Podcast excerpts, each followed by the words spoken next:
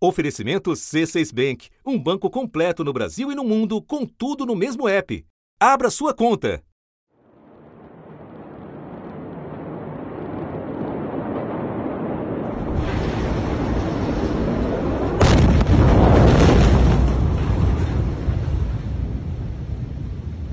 breaking news from Lebanon. Para você ver, foi uma explosão que aconteceu agora há pouco, há muita fumaça e muita destruição. The capital, Beirut, has been hit by a massive explosion.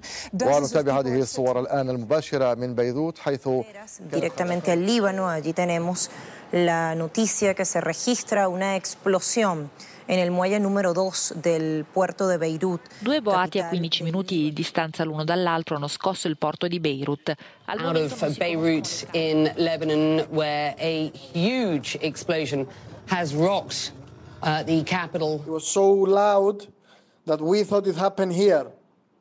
My house was shaking. Primeiro, a gigantesca coluna de fumaça espessa irrompeu de construções da zona portuária e tomou conta do céu. Mais perto do chão, clarões coloridos eclodiam como fogos de artifício. Daí veio a segunda nuvem de fumaça, desta vez cor de vinho. Ela se elevou ainda mais alto, seguida por uma explosão tão forte que foi ouvida na ilha de Chipre, a mais de 200 quilômetros da capital libanesa.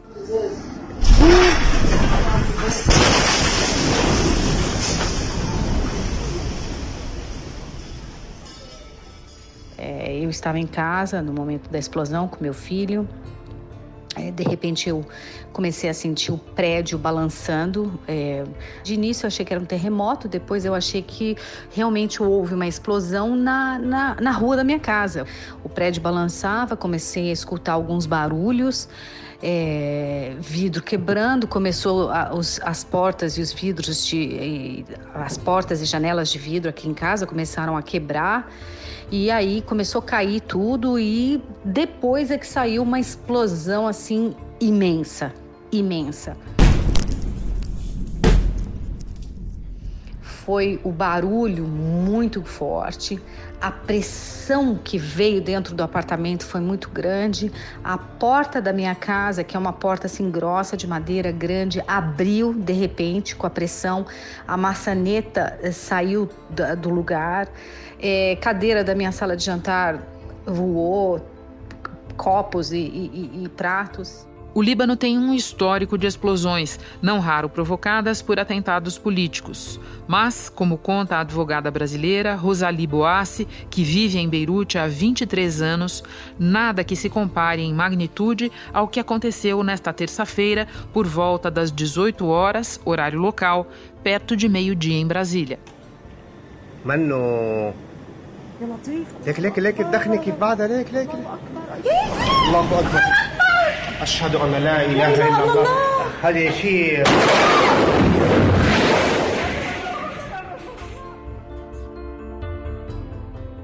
Os hospitais agora estão todos lotados, pessoas perdidas, famílias procurando é, seus entes queridos, é, muita gente machucada, muita gente machucada.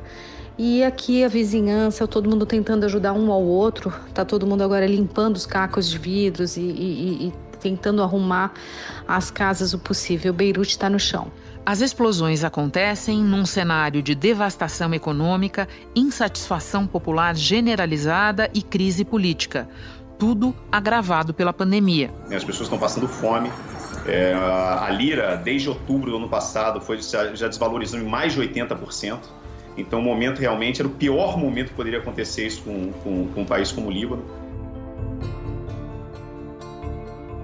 Da redação do G1, eu sou Renata Loprete e o assunto hoje são as explosões em Beirute. O que já se sabe sobre as causas desse evento devastador e que consequências ele traz para um país que já vinha mergulhado na crise e que é ponto nevrálgico dos conflitos no Oriente Médio. Nosso convidado neste episódio é o jornalista Guga Chakra, comentarista da TV Globo em Nova York e estudioso da história do Líbano. Quarta-feira, 5 de agosto.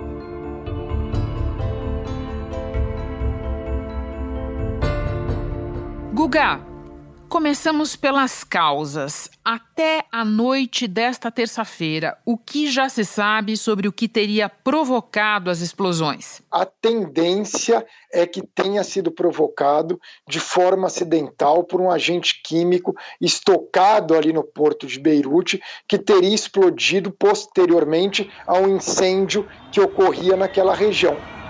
Oh my god! Oh my god! Oh my god! Oh, oh my, god. god! Oh my god!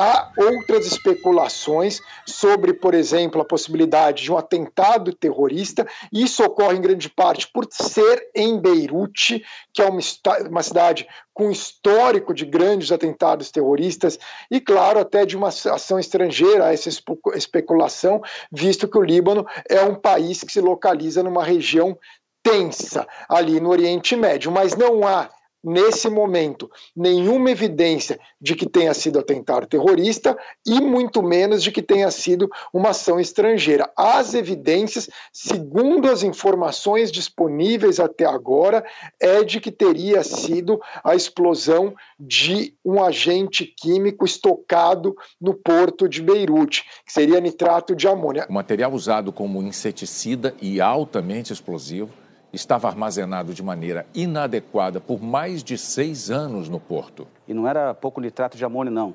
Eram 2.750 toneladas de nitrato de amônio.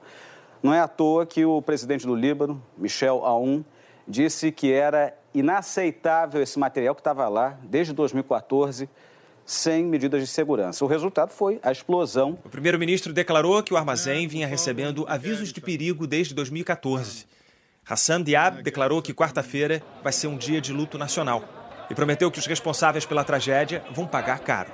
Essa é a vertente que tem ganho mais força por enquanto, Renata. Guga, seguindo então pela tua vertente, tudo aponta até aqui para um acidente, mas num país que tem histórico de atentados, inclusive aquele que matou em 2005 o ex-primeiro-ministro Rafik Hariri, um caso que tinha veredito previsto para esta semana. Esse foi um mega atentado terrorista que ocorreu em Beirute em fevereiro de 2005. Uma explosão em Beirute matou o ex-primeiro-ministro Rafik Hariri. Outras oito pessoas morreram e mais de 100 ficaram feridas no atentado. O atentado provocou uma onda de protestos em todo o país e apressou o fim da presença militar síria no Líbano, após quase três décadas. Naquele momento, Rafik Hariri era líder da oposição libanesa, porém, ele foi primeiro-ministro do Líbano por muito tempo, praticamente durante toda a década de 90 e até 2004, quando ele rompeu com o regime do Bashar al-Assad, e naquela época a Síria ainda ocupava o Líbano. Depois desse atentado, a Síria até retirou as, as tropas e foi instalada uma grande investigação internacional, que após 15 anos finalmente vai divulgar o veredito. Essa era a expectativa, pelo menos até hoje. E tende a incriminar membros do Hezbollah por esse episódio. Claro que isso gera uma grande instabilidade é, no Líbano. O assassinato também acirrou as tensões políticas e religiosas no Oriente Médio. Um partido político xiita no governo do Líbano e também um grupo armado. O Hezbollah chamou o tribunal de parcial e não vai reconhecer o veredito de sexta. O Rafi Hariri era sunita e o Hezbollah é xiita. A gente sempre tem que lembrar que o Líbano é dividido por uma série de religiões, é um país, é, talvez talvez não, seguramente o país mais sectário de todo o planeta. Então, isso acirra os ânimos, claro, nesse momento. Guga, as explosões acontecem num momento em que o Líbano enfrenta uma crise econômica que é considerada a pior desde o fim da Guerra Civil, em 1990, e que foi exposta para o mundo no ano passado, quando uma onda de protestos tomou conta do país. Você, inclusive, veio a um episódio do assunto falar sobre isso. Pode nos relembrar o que disparou essas manifestações? Olha, naquela época era uma crise mais política, embora houvesse uma crise econômica, mas uma crise econômica que muitos países do mundo passavam, passam ainda, ainda mais agora com a pandemia. Mas havia uma crise política de uma insatisfação da população libanesa com a classe política como um todo. O governo do Líbano tentou aumentar a arrecadação para sair da crise. O governo quis cobrar o equivalente a 80 centavos de real por dia para quem usa os serviços como WhatsApp, FaceTime, Telegram para ligar para alguém. Só que a proposta não caiu muito bem, não. E foi um momento muito interessante que os libaneses foram às ruas como libaneses e não como muçulmanos sunitas, muçulmanos xiitas, cristãos maronitas, cristãos ortodoxos, cristãos armênios, drusos. Eles foram como libaneses insatisfeitos com a classe política. Até aquele governo caiu, colocaram no lugar um governo relativamente tecnocrático, mas o problema persistiu e houve a eclosão de um colapso econômico, assim a gente pode dizer, Renata. E o Líbano hoje enfrenta uma crise econômica aguda, que está empobrecendo e muito a classe média libanesa. Aí, para entender o contexto só um pouco, Renata, o Líbano, após a guerra civil, que terminou mais ou menos em 1990, precisava se reconstruir. O que, que o governo libanês fez? Fez um plano econômico que atrelava a lira libanesa ao dólar, o câmbio fixo, similar ao que a Argentina fez.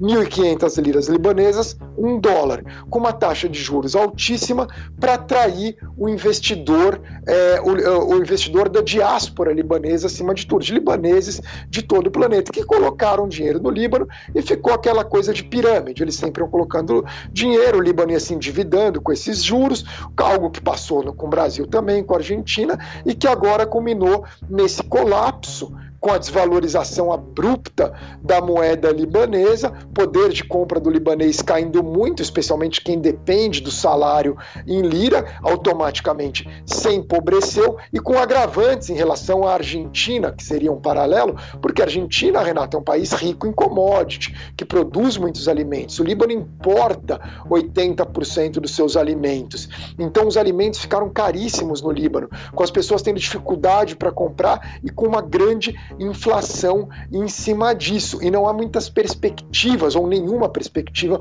praticamente melhora. Esse era o Líbano que. Esse era o Líbano até a explosão, que agora agrava ainda mais o cenário. Eu lembro ainda que esses protestos levaram à renúncia do então primeiro-ministro Saad Hariri.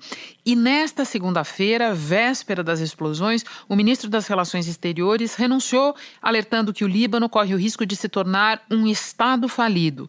Do que ele está falando, Guga? Olha, sobre se tornar um Estado falido é não ter o governo realmente fracassar. A moeda perdeu 80% do valor este ano. Os preços triplicaram desde março. O índice de desemprego, que já era alto, subiu para 30% da população. Dois terços dos libaneses levavam uma confortável vida de classe média, o que acabou. O Banco Mundial prevê que até o fim do ano, metade da população vai estar abaixo da linha de pobreza. É algo que ocorreu já ao longo dos anos 80, praticamente não tem governo, acaba pulverizando o poder é, pelo país, por milícias, bem similar ao que ocorreu nos anos 80, que aumenta o risco de um conflito civil. A questão do porto agrava muito, Renato, isso é importante porque 85% das importações ou do comércio libanês como um todo entra e sai pelo porto de Beirute. Como o Líbano tem é, como vizinhos Israel, que é um país inimigo, e a Síria em guerra civil, é, não tem muita alternativa, porque os outros dois portos, Trípoli, é, Sidon e mesmo de Juni, que é um porto menorzinho, não tem como. É, é, cobrir o, o, estrago de Beirute, o Porto de Beirute vai ficar muito tempo sem funcionar, então isso acelera a, a complicação, né, o cenário econômico libanês. O governador Marwan Aboud, o governador de Beirute, ele estava dando uma entrevista na televisão libanesa e ele começou a dizer que é uma catástrofe que aconteceu, que ele não consegue nem imaginar como é que a cidade vai se recuperar mais uma vez diante de tudo que já está acontecendo, de pandemia, de crise econômica, e ele chora durante a entrevista. بس كثير هالقد كثير فرد مر على شعب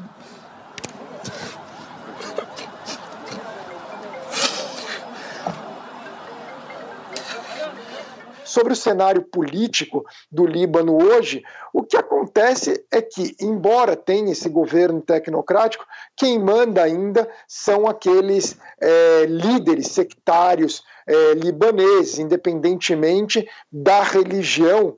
E a população não se sente literalmente representada por essa classe política, mas eles são muito poderosos de qualquer forma, é muito difícil fazer com que eles abandonem o poder, porque daí eles usam a questão sectária. Por exemplo, aí pegando pelo lado cristão, eles podem argumentar, fala, olha, se vocês nos enfraquecerem, não se esqueçam que o Líbano é o único país onde os cristãos têm uma voz forte no Oriente Médio, o único país que o chefe de Estado é cristão no Oriente Médio. Se você nos, nos derrubarem, daqui a pouco você vai ter um presidente aí que é xiita ou sunita, é isso que você quer?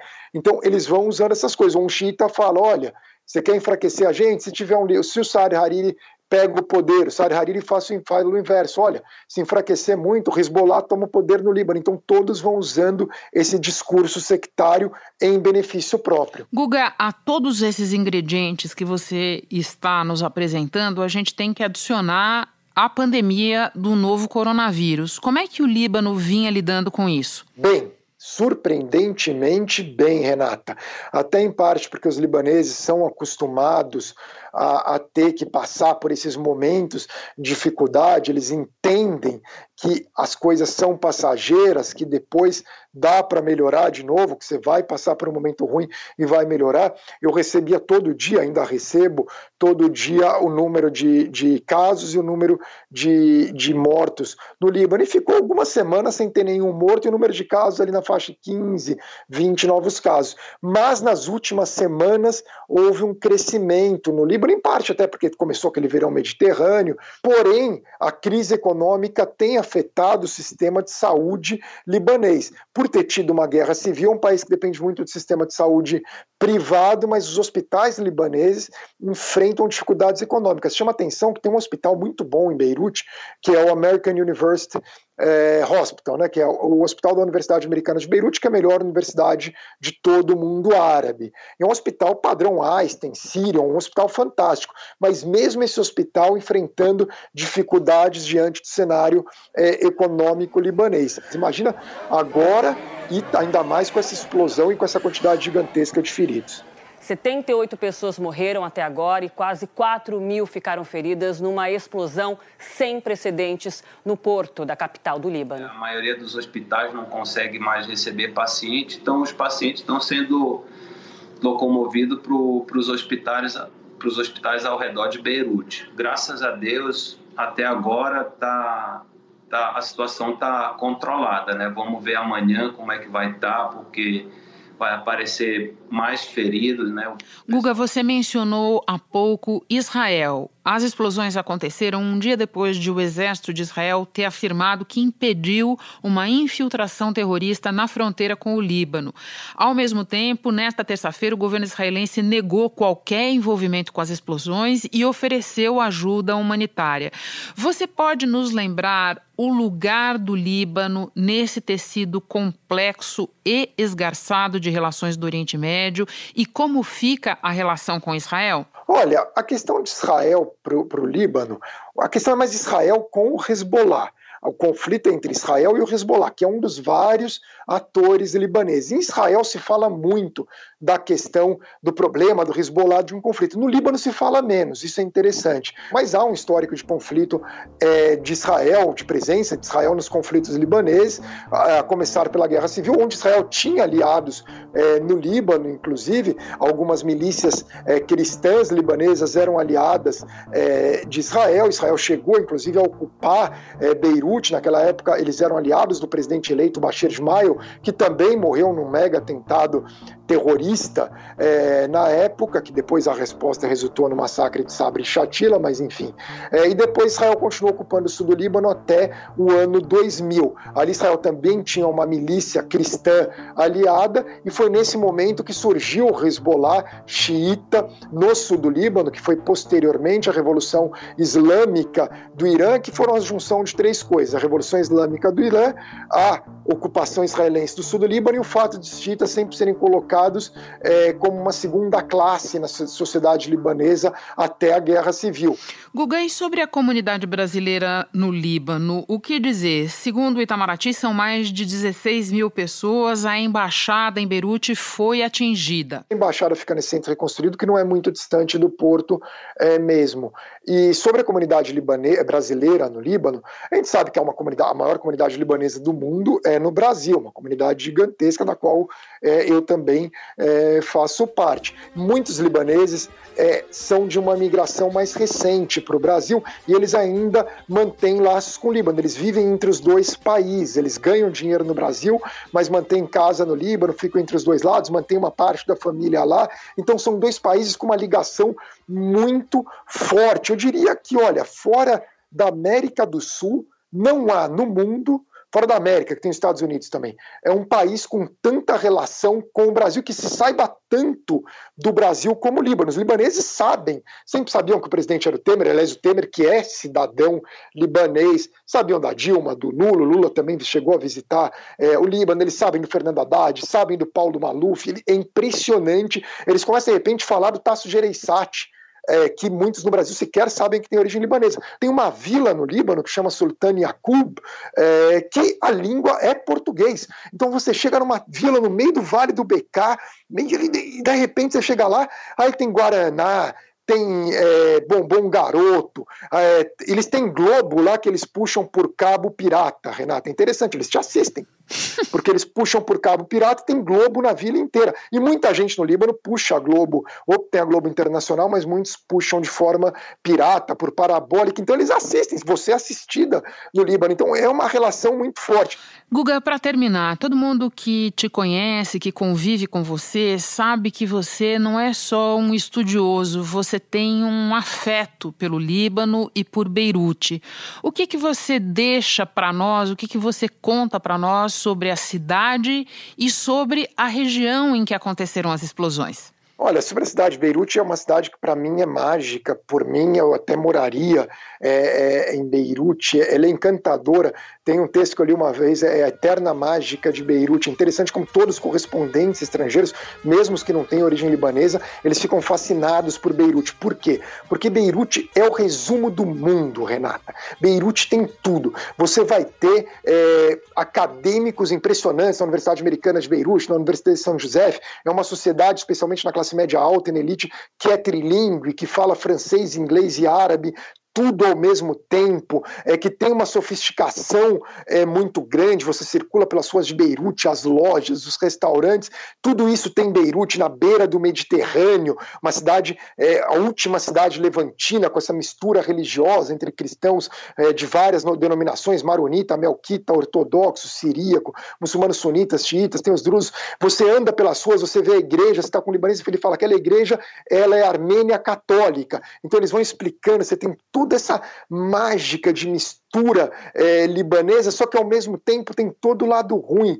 Você tem todos os conflitos é, religiosos presentes no Líbano, a desigualdade social, porque quando você chega no, em Beirute, nessas áreas, inclusive ali próximo ao porto, é como Rio de Janeiro você chegar e ver Leblon, Ipanema, Lagoa, só que você tem todo o resto. Você tem áreas muito pobres, de muito sofrimento, você tem aquele, o maior número de refugiados per capita do mundo, é no Líbano. Refugiados sírios e refugiados palestinos que sofrem muito, você tem conflito com países vizinhos. Então, tudo acontece ali é, em Beirute. Por isso que torna essa cidade tão mágica. A gente vê muito do Brasil em Beirute, da influência libanesa que acabou exercendo é, no Brasil. A cidade do mundo que mistura o Ocidente com o Oriente, com tudo de melhor do Ocidente, tudo de melhor de Oriente, com tudo de pior do Ocidente, tudo de pior do Oriente, essa é a cidade de Beirute. Se quiser entender o mundo, tem que ir para Beirute porque é o lugar mais fácil. E conhecendo Beirute, você consegue entender todos os conflitos do Oriente Médio. Impressionante. Porque, é, é, aliás, até por isso que muitos libaneses entendem tanto, que eles conseguem, é, porque como acontece tudo ali, ele acaba conseguindo entender todo o quebra-cabeça para que quem não é de lá tem mais dificuldade. Guga, muito obrigada por compartilhar tudo isso que é tão rico conosco. Força na maratona desta terça-feira, que a gente ainda vai se encontrar no Jornal da Globo. Obrigado, Renata. Até mais tarde no Jornal da Globo. Este foi o assunto podcast diário disponível no G1 e também nos aplicativos Apple Podcasts, Spotify, Deezer, Google Podcasts, Castbox. Nos aplicativos dá para seguir a gente e assim ficar sabendo toda vez que tiver novo episódio. Eu sou Renata Loprete e fico por aqui. Até o próximo assunto.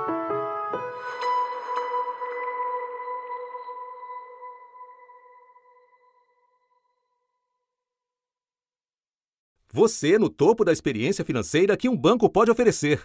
Escolha um banco completo no Brasil e em qualquer lugar do mundo. Abra sua conta no C6 Bank.